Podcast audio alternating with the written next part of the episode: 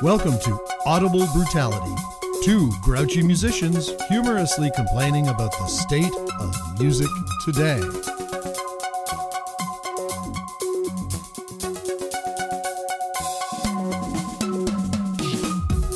Featuring Adam Percy and Tim Van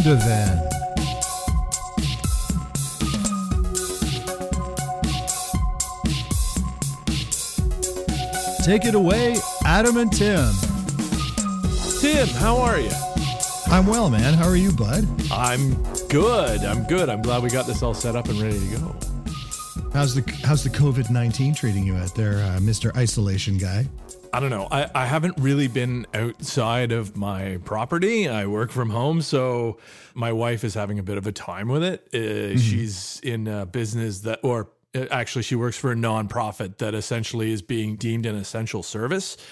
So she will be out there pretty regularly. But they shut the shelters down here in BC, the animal shelters. So right. um so she's going to be fairly isolated as she works, but yeah, it's I think it's kind of freaking her out a little bit understandably. So, but yeah. That's tough. It's tough. You know, we have uh I don't think we're going to have any school, like high school or anything like that, or colleges or universities till sometime in May, per, perhaps the end of May. Yeah, that's here in Quebec. Uh, I don't know what it's like in BC, BC right now. So um, it's it's. Yeah. I think it's fairly the same. To be honest, I think it's pretty close to the same. Yeah, I. It, it's so weird because like the last time we actually spoke, mm-hmm. things were not like this. no, like everything everything kind of took a everything kind of took a left turn like uh, i don't know about three four days ago so. Yeah it's kind of freaky. Uh, i think bandcamp did a thing yesterday where i think they they they waived their fee so 100% yeah they the waived sales, all their they waived all their commissions yeah. Which is which is pretty cool but yeah super freaky really kind of fucked up well, it's crazy if you think about it. What happens in a situation like this is um, so all the businesses start to close down, and you start to realize that the money is actually not coming from the top; it's coming from the bottom. So it's coming from all the people that are going to work day by day. And what's happening right now is everybody's binge watching things on Netflix and on Amazon Prime and Crave and all that stuff. And yeah. you know what it is? When you have nothing left, what happens? You look to art. So this is kind of a in a way it's great that people are looking to art, but I have a feeling that, you know, nobody's able to go out and buy really any art. You know, maybe you could buy some stuff on iTunes if you want, or like uh, the aforementioned Bandcamp. Yeah. But you know, you want to go buy some records, let's say. Let's say that, you know, your favorite band has just released a bunch of stuff and you're like, oh, I've been waiting for this for the last six months. And it's like, boom, everything's closed. Or you should be quarantined somewhere. You shouldn't be going out. Yeah. So you, you don't want to be running out to grab that new record or whatever, or that new disc, or, you know, and you're trying to find it online, perhaps. You know, maybe that's one thing that's in our favor to some degree that people can buy things online but it's still these are these are odd times. And it's again everybody's turning to art to fill the void. You know i'm, I'm in the middle of a two week quarantine not a quarantine but we're just we've pulled ourselves away from everything so that none of us catch it. Yeah. Uh, you know the, the whole flatten the curve thing right? So it's uh it's interesting to say the least. I'm actually really curious to sort of see I'm sure everybody hopes this blows over soon, but uh, I'm I'm interested to see sort of what happens after. It's impossible to predict, but what the state of things mm-hmm. is going to be like after. I mean, you mentioned like find some new tunes, want to binge watch Netflix, Netflix and chill, but when when you're not employed. you know, it's it's kind of hard to sort of commit spending money on that there vinyl. Yeah, like you might see a resurgence in downloads, but I who's producing vinyl right now too? There's there's nobody there to do it. Uh, people are probably staying home justifiably. I mean, yeah, that's you know, uh, studios. God, holy shit! Like I can't even imagine like. You yeah. know, that's something where you're you're dependent on people making music in a confined space.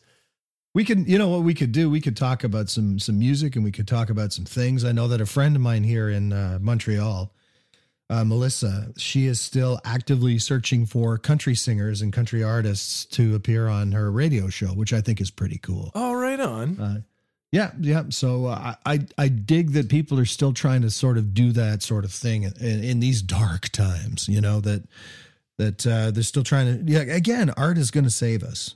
Uh, art is going to be what you know.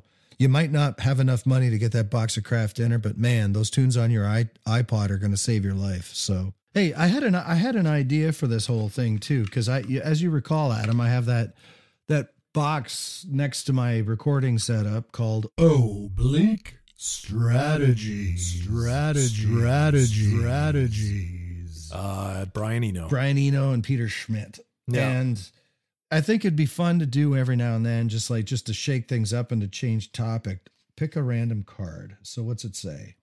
Oh, well, this is funny. Okay. This card says use unqualified people and unqualified is in parenth is in is in quotes, not parentheses, quotes. How would you and I use unqualified people right now? Adam? How would we do that?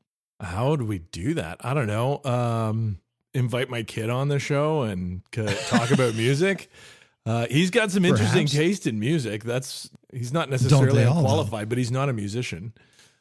Well, that's it. But don't they all though? I mean, um, you know, I, I, was just thinking that is that is a way to break things up, you know, so that we don't talk about COVID for the right. next two and a half hours or whatever. Yeah. Let's pick another one just for fun. Sure. So unqualified people. Oh. Adam, what would your closest friend do? He'd start a podcast with me. Well, that's what happened, you know, but uh, what okay. would Tim so do per- now?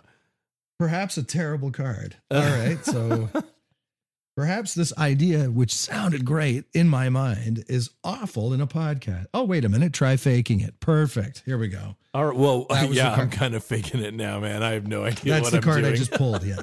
Yeah. Well, okay. So let's talk about some music for a bit. Yeah, um, man.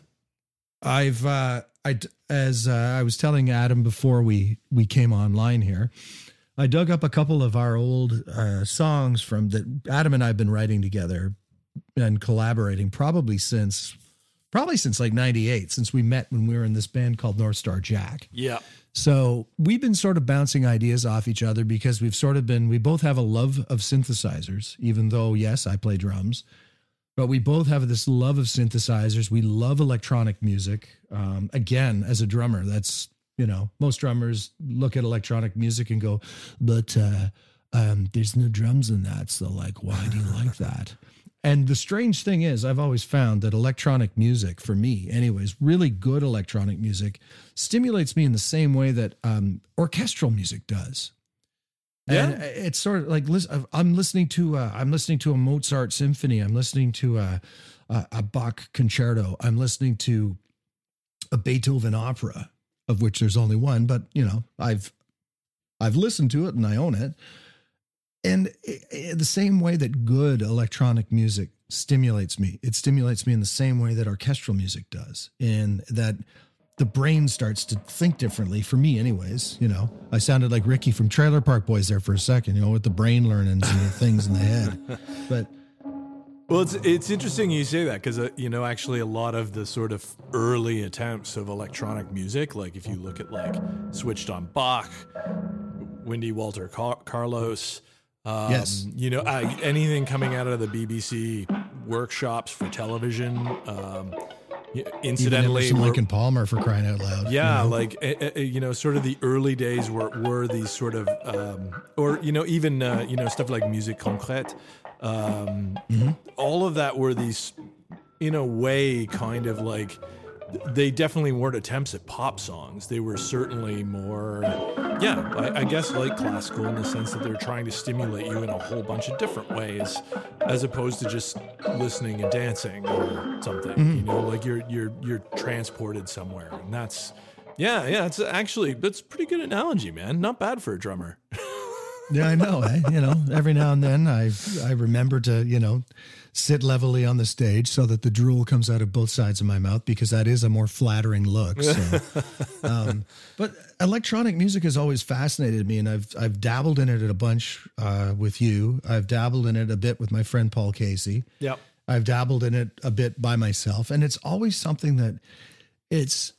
I think the trap in electronic music is is falling in love with a sound and just doing that sound. You know, Yeah. like oh, that's so great. And then you do eight minutes of like, you know, and you and you're sitting listening to it, thinking this is dope. And you play it for your friends, and they're like, yeah, but it doesn't really go anywhere, man. What's it doing? You Yeah. know, and you're like, what? No, my, this is my creative genius. I think there's, there's there, I suppose that trap exists in pop music too, where you think that, you know, you've, you just played the first, the fourth, then the fifth, and you're like, my God, I just wrote a song, you know? Yeah.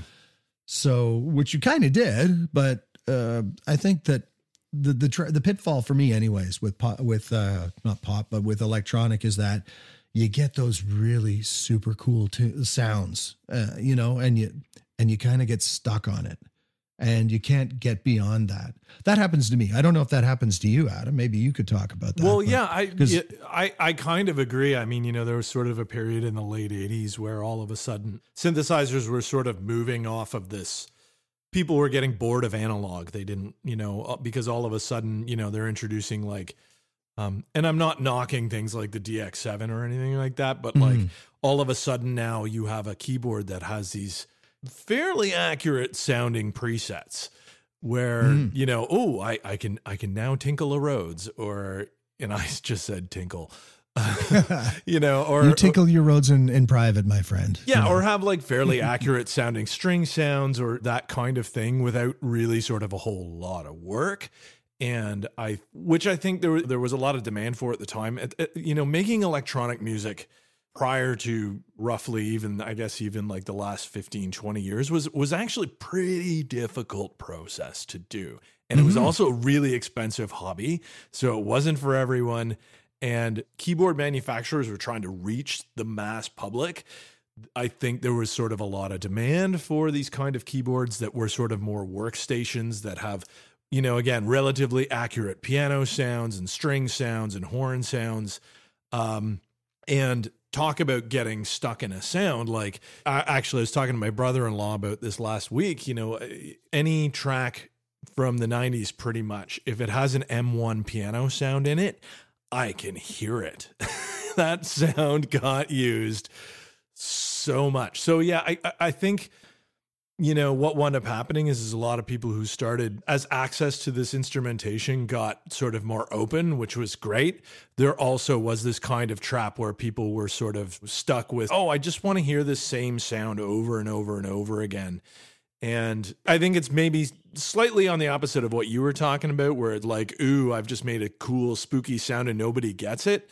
I think in a lot of ways, the opposite is also true. And I think this is how you almost get a lot of how pop music sounds today, where there's this focus on the instrumentation over the substance of the song. So, and again, I, I don't necessarily like bashing modern music. I'm that's not really what I'm doing, but it is, I think, something that um, and and especially since actually electronic music in a lot of ways evolved into how we record things now.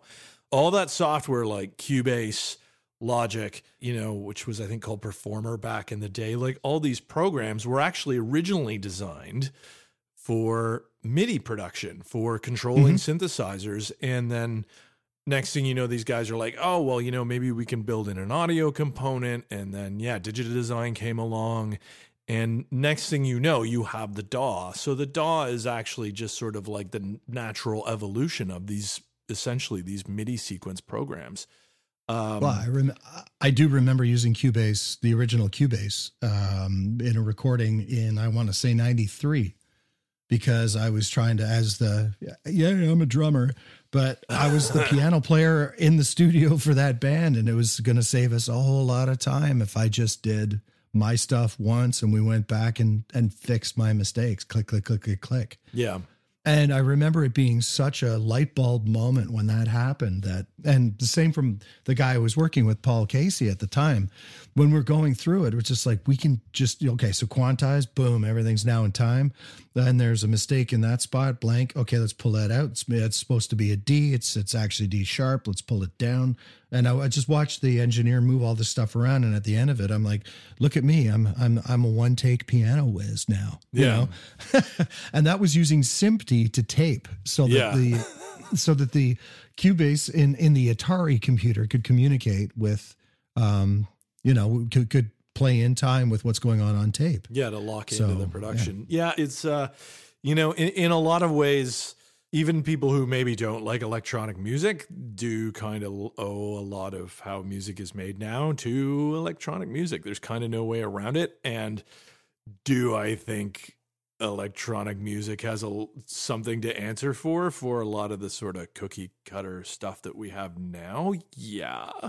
Um, Yeah, but but I think I- you're also I- like kind of like with vinyl, you're sort of seeing this resurgence of like a lot of electronic musicians now are are sort of like bored with just bringing their laptop on stage and just sort of like look at me i'm i'm deep and esoteric there's actually a lot of there, there's a lot of effort right now actually to because the technology has moved forward so much there is more of a boutique electronic thing going on now where a lot of people are actually genuinely trying to make electronic music make it live and make it without a DAW to actually be able to mm-hmm. somehow perform this.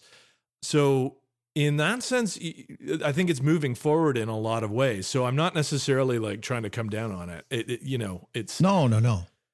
I think for every person that says they hate folk music, they love Bob Dylan. For every person that says they hate rap music, but they think that Ice T is dope, or they think that uh, the Beastie Boys are great. yeah, It's it's never an all encompassing hatred of something. It's for the people that say they don't like electronic. They probably don't like oonts, oonts, oonts, oonts, Yeah. which, to be fair, that's that that's a different thing altogether.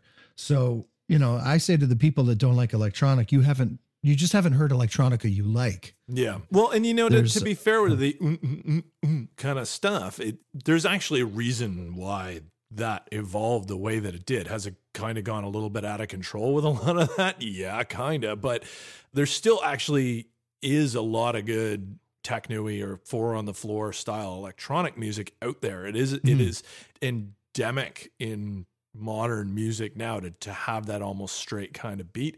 But um, what was I? Where did I see it? I think I saw it on Instagram somewhere. Someone posted a clip from that new High Fidelity show, which I haven't watched yet, but I actually really want to check out because the book is awesome. But it was um, a, a clip of these two guys from in in the show in a bar talking about disco and essentially how it's kind of unfair how everyone shits on disco. And it, it, it was actually kind of fascinating because of one of the things that one of the guys says is, you know, like, well, you know, disco, and, and I never actually thought about this, but it makes total sense. He, he said something like disco is is the first time that music largely made by gay or homosexual people got a chance to be heard on the radio. And Mhm. that's why it was popular because it was was brought up in a lot of these clubs where being gay was a lot more accepted than pretty much anywhere else in the world. And Right. so, and I've never actually, honestly, ever ever had a problem with disco. And disco, in a lot of ways, is the precursor to a lot of that oonce, oonce, oonce kind of stuff. Man, like let's face it, it's it's a little slower, but it's essentially the same kind of rhythm, same kind of beat. Its purpose is to make your ass move, man, and Well, that's I the mean, intent. yeah. I've seen I've seen DJs back in the even back in the eighties mixing records, or even once I saw a guy mixing tapes, which was crazy.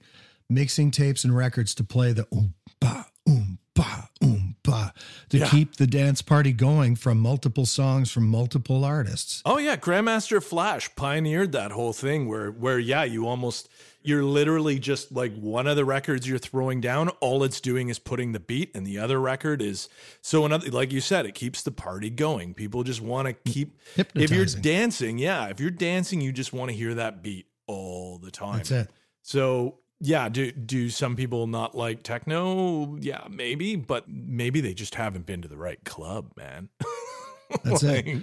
I would say, I would say that to any uh, anyone who's listening to this and any aspiring sort of electronic guys, hey man, send us your stuff. We'll tell we'll tell you what we think. Yeah. and we'll be uh, we'll be nice. You know, we'll be you know if it's just a bunch of you know maybe you know maybe put something in there. I would recommend people that really want to learn or like electronica that want to sort of get the idea what it's about. Listen to a bunch of early Orb records from Yes. the nineties and it and it was you adam that got me into those guys back then because i was starting to move towards that And there's there's a few there's a few beauties out there of them. Orbus Terrarum is a great example of Yeah. Taking spoken word mixed with music, mixed with sounds, mixed with soundscapes that transports you somewhere. And uh, that's a great one. There's um, I'm trying to remember the Orblivion, I think it's called, is the Yeah. one with all the uh, the towers on it from around the world. Yep. So like stuff like that, I just find like, and even if you want to go way back in time, you can you can look at stuff like, um, um, uh, good good job, Tim. The train left the station. You just forgot the band you were going to mention.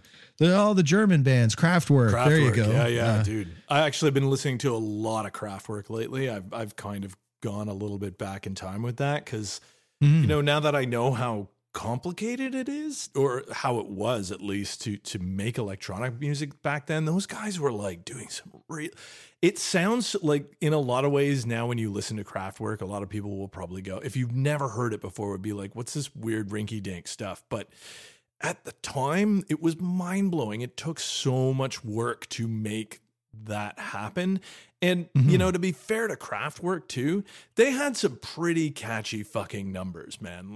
Like, they were like, they're actually really good songwriters, man. And I've seen a few inter- interviews with those guys. Uh, Tim and I have talked about this a lot before, but there's a really fantastic documentary, if you can find it on YouTube, uh, from the BBC called Synth Britannia.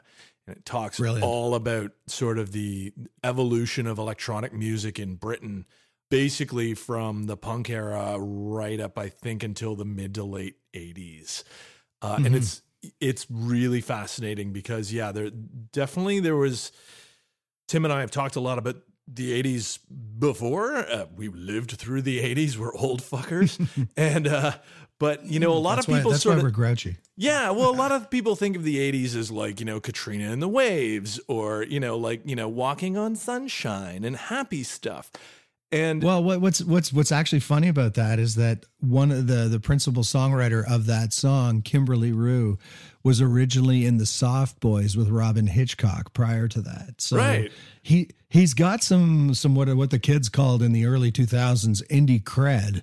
I mean, he was he was a soft boy, an original soft boy with Robyn Hitchcock. You know, so yeah. yeah. Well, this is maybe sort of like, again, like sort of a bring around to what we started talking about, which is being forced to be shut ins. Well, these guys were writing electronic music in Britain, like, you know, bands like Cabaret Voltaire or actually hum- early Human League is mm-hmm. not so poppy and happy when they get started. It's they're actually responding to the really terrible situation in Britain in the 70s and responding to punk music and sort of the surgence of punk music and it's weird like you know you, you listen to these guys and they all actually have really super broad taste in music. And when i was younger i always kind of thought you know oh well you know to be electronic you know uh, into electronic music you must only listen to electronic. Nah these guys were listening to loads of stuff man. Like you know any, anything from like classical to david bowie to whatever. They were just into um, early OMD, same kind of thing. Like that, that stuff was so progressive and it was so hard to make. So a lot you of you got to be a sponge, man. You gotta be a sponge. absorb, absorb, be Mr. Clean.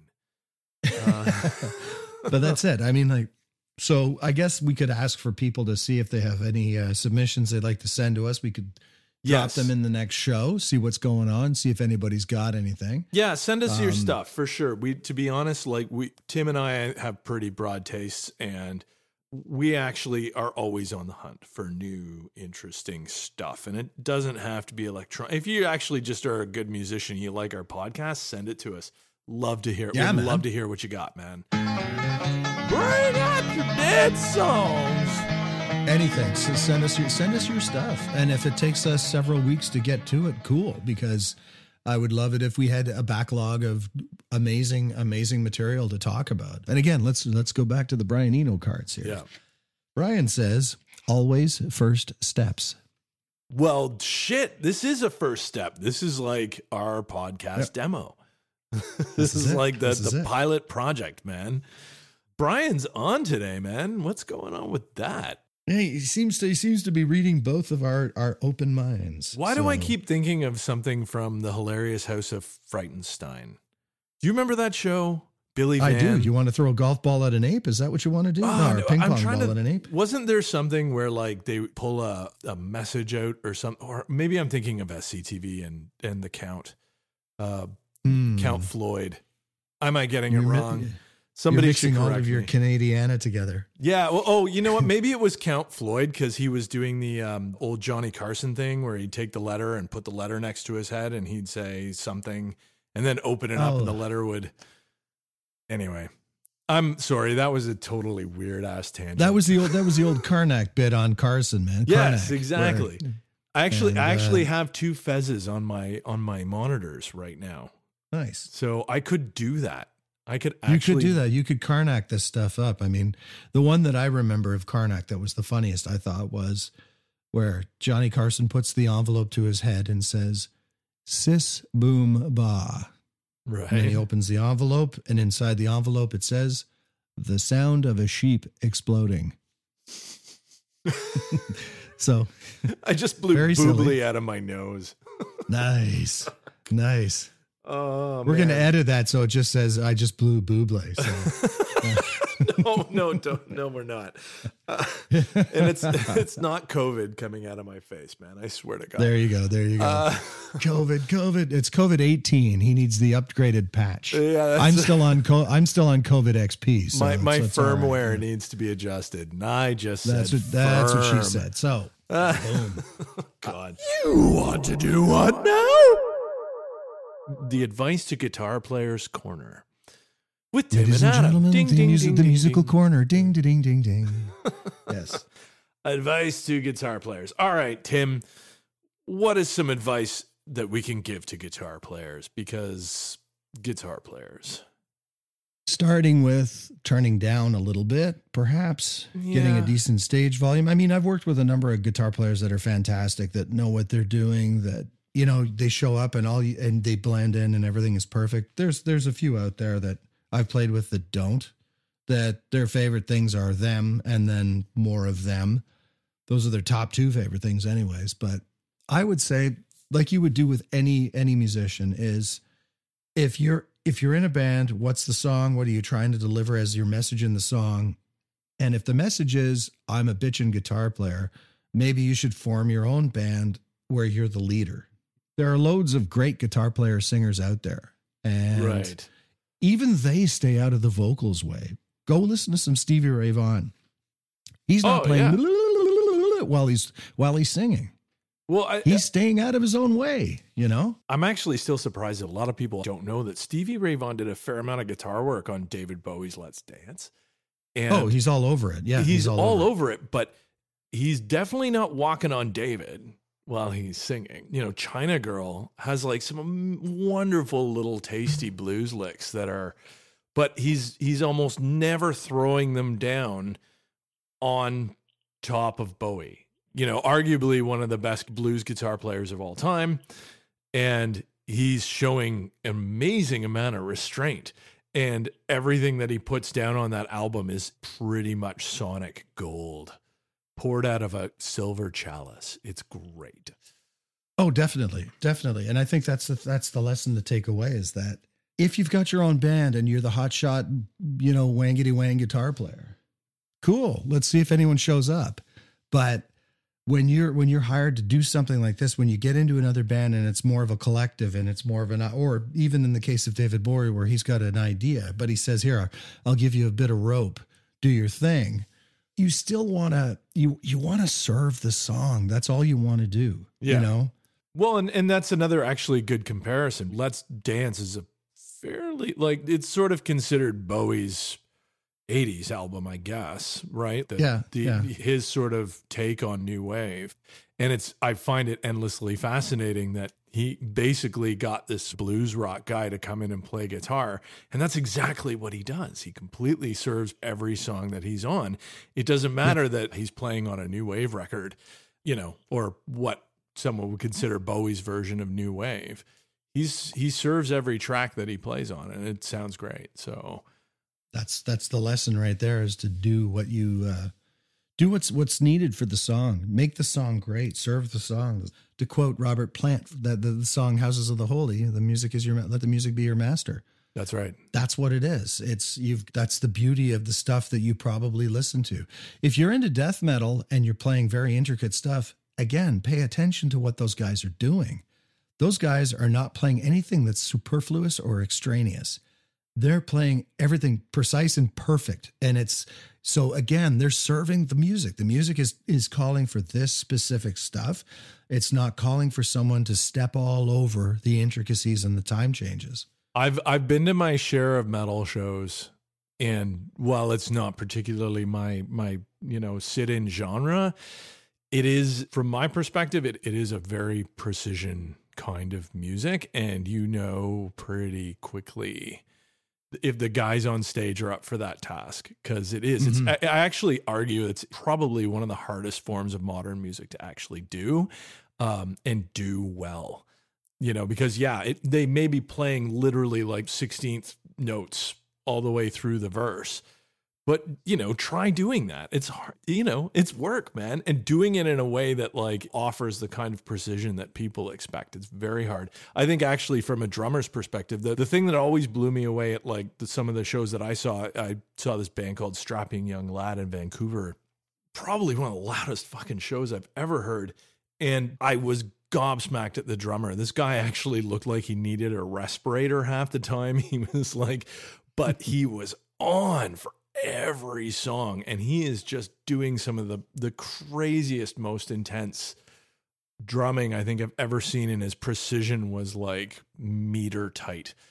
And yeah it was you know it's it's hard man. That, that is it honestly I kind of do a little bit of a bow down sometimes to people who do that well cuz it's it's not something that I think I would be very good at. It's again it takes a huge amount of precision and time spent playing and practice and yeah that's that's it's, my it's, meta, it's Adam's metal talk for the day. Well, it's good because it's it's again it's it's all forms of music. There's something that you need to be doing within the music that is different from the next subset of musical idioms, if you will. You yep. know, to be a great folk drummer, you need to be quiet, stay out of the way, and make something make the song move a bit. What, what was that and, that example you told me recently? Where where yeah, don't try to drop that Neil Peart fill in the middle of the the folk yeah, tune. That that that bitch and roll that he did in subdivisions fits perfectly in subdivisions, but it does not fit in "Come Over the Mountain" or some you know some folk song. I mean, so, there's always uh, exceptions to the rule, and maybe somewhere it would work, but for the most part, generally, did you know, you really have to, I think, kind of know what the fuck you're doing to have that kind of brass. It's all about listening. Neil it's all about the it's, of a folk song. It's all about the ears. You got to listen. You got your ears are the most important thing when you're out there playing. So, you know, if you're out there creating great art, it's it's and great music and even just a catchy song. I mean, you can go listen to your John Denver records and tear them apart and say, "Oh, I hate that guy, man. He's all over the radio and blah blah blah blah." Yeah, well, go listen to those songs. They're a lot of those are perfect little pop songs. You my, know, my son loves Rocky Mountain High. He knows all. Well, who doesn't? It's a great all song. the words to that song. Yeah, it's a beautiful song. I mean, you know, even uh, uh Country Roads. You know, yeah that sort of stuff. It's it's these are perfect little moments. Could you imagine country roads take me home? big bass roll, big bass drum thing, you know, big uh, bass guitar lead, you know, guitar player, wah wah wah, in the yeah. middle of that. No, no, no, no. All of a sudden, the song goes from being uh, a classic to like, what are you trying to do to my ears? Please take those screwdrivers out. And by you the know, by um, in contrast to that, take Neil Peart out of Rush and watch what happens. It doesn't. Well, just listen to their first record. Listen to their first record. Yeah. The different the difference between, you know, when people talk about Neil Peart, he changed that band, you know, um, going from the first record with Alec Rutsey, or what's his name? No, not Alec. Um, I forgot his name. Rutsey, John Rutsey. And uh, going to Neil Peart to Fly By Night, the next record. It's night and day. Yeah. All of a sudden, Rush went from just some rock trio to a powerhouse rock trio. But that was appropriate for that band. So Neil Peart's not appropriate in ABBA, you know. Right. But ABBA's drummer's not appropriate in in Rush. So, you know, you got to play what what the song calls for. And if you don't like what you're doing, go to another band, find another band. Don't don't try to You know, don't be that guy that decides he's going to play 600 bass notes in the middle of a, a sweet little love song about a breakup that, are, uh, you know, because you're, you're working with somebody that's just written a bunch of songs about a breakup and you're like, I got to show everybody what kind of a bitch and bass player I am. No, Maybe we should no. we shouldn't call this advice to guitar players. We should call this producers tips. Angry producers tips with Tim and Adam. Tip, tips from behind the glass with Adam tips, and tips Tim. from behind. yeah, play your cards right. Yeah, ew. Anyway, so I'm it looks a like at this old man. you are, you are, you, you. I'll, I'll go with the old man part. So Tim, to all those about to rock this podcast, I salute you. we salute you. We salute you. Audible Brutality is presented by Adam Percy and Tim Vandeven and recorded remotely on Denman Island, British Columbia and in St. Jerome, Quebec. Music submissions or general inquiries can be made through our website at audiblebrutality.com. Give us a like on Facebook or Instagram. And of course, if you haven't yet, subscribe to the Audible Brutality podcast on iTunes or Spotify. Thanks for listening.